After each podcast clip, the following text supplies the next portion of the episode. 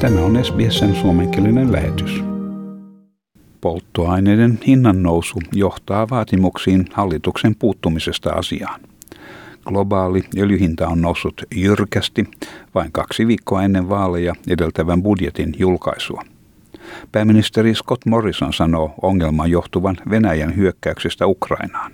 We are very aware of what is occurring with petrol prices and Australians understand that this is being caused, and the ACCC has confirmed this only in the last 24 hours. This is being caused by the disruption of the war in Europe and the invasion of Russia into Ukraine. Now, Australians understand that, and we understand it, and listening carefully, not only to our own members, of course, who are on the ground, but directly to the community themselves. And these cost of living impacts are real. Osavaltioiden pääministerit vaativat tilapäistä polttoaineveron alentamista vaikeuksissa olevien kuluttajien auttamiseksi.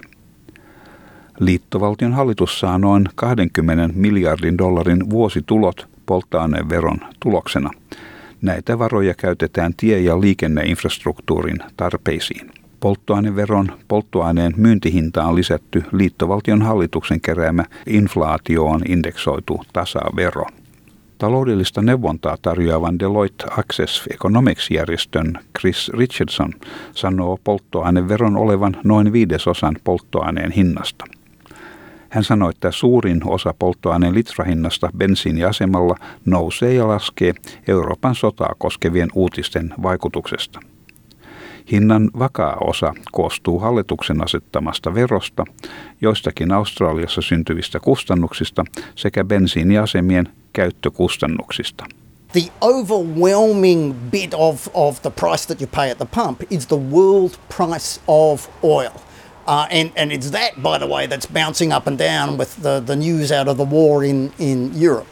The steady bit, you know, there's some tax from the government and there's some costs here in Australia, the costs of the service station. Bensiinin hinta on jo nyt noussut suunnilleen $2.20 litralta ja sen odotetaan nousevan jopa $2.50 litralta.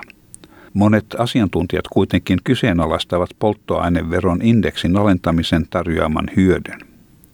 Chris Richardson sanoi, että siitä tuskin olisi mitään hyötyä. Almost nothing.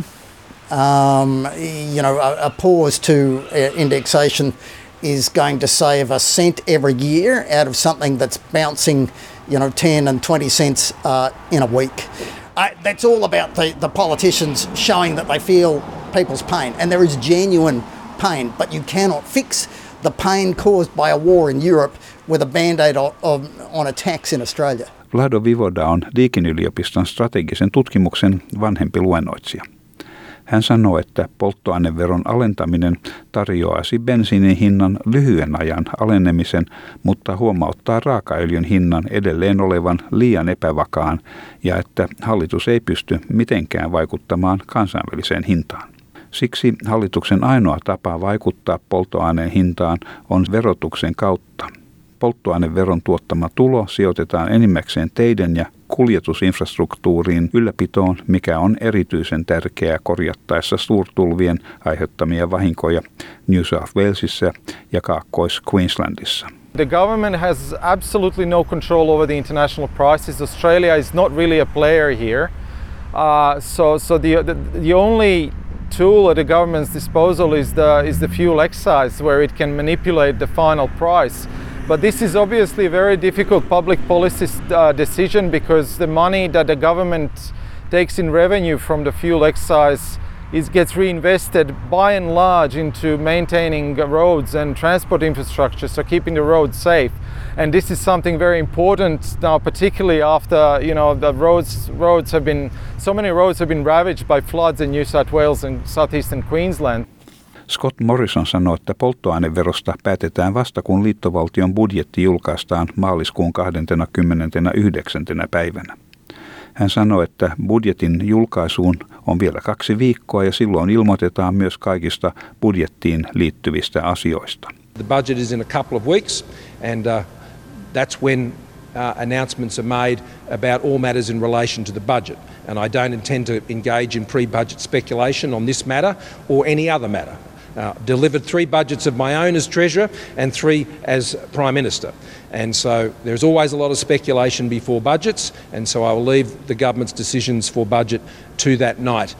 Opposition johtaja Anthony Albanese sanoo bensiinin hinnan nousevan palkkojen pysyessä paikoillaan.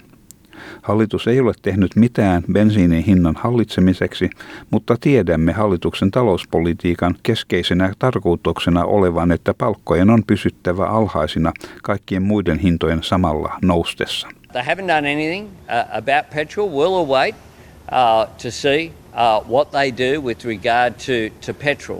But what we know is that this government have low wages as a deliberate design feature of their economic policy. So everything's going up except people's wages, which is why people are really, really struggling. Asiantuntijat sanovat, että ainoa kestävä ratkaisu on luopuminen fossiilisista polttoaineista. Deakin yliopiston Vlado Vivoda sanoo, että Australian on siirryttävä sähköautoihin. Tämä auttaisi maamme energiaturvallisuutta sekä vähentäisi hiilidioksidipäästöjä. Sekä liittovaltion että osavaltioiden hallitusten olisi kannustettava ihmisiä siirtymään sähköautoihin. Encouraging substitution in the transportation sector to move to electric vehicles would be beneficial for our energy security. It would be beneficial for decarbonisation in Australia. So for the federal government and state and territory governments to put in incentives and encourage consumers to switch from petrol-based cars into electric vehicles would be something that this is really the right time for that. Lyhyellä aikavälillä elinkustannuksia koskevat kysymykset tulevat pysymään politiikan valokeilassa.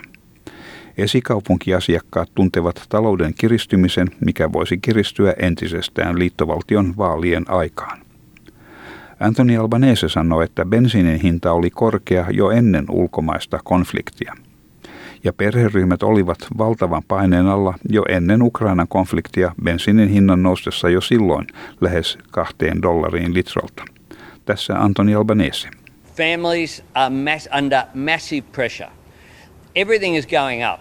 Petrol was almost $2 a litre before the Ukraine conflict. So it's been high for a considerable period of time. We have petrol that is very high and people are really struggling, in regional communities particularly, where you have no choice but to get in your car, to get around, to get to work, to get to activity. Mielipidemittauksia tekevä News Poll on antanut jonkinlaista käsitystä äänestäjien aikomuksista.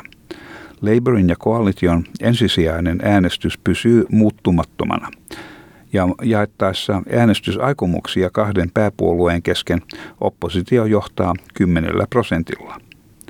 Ja näin ollen Anthony Albanese on nyt ensimmäistä kertaa 2 vuoteen tasoissa Scott Morrisonin kanssa äänestäjien arvioidessa, kumpi olisi parempi pääministeri. Tietysti sen todellisen mielipidemittauksen eli vaalien ajankohdan aikaa ei vielä tiedetä. Tämän jutun toimittivat SBS-uutisten Arian Lucente ja Pablo Vinales. Haluatko kuunnella muita samankaltaisia aiheita? Kuuntele Apple, Google tai Spotify podcasteja tai muuta suosimaasi podcast-lähdettä.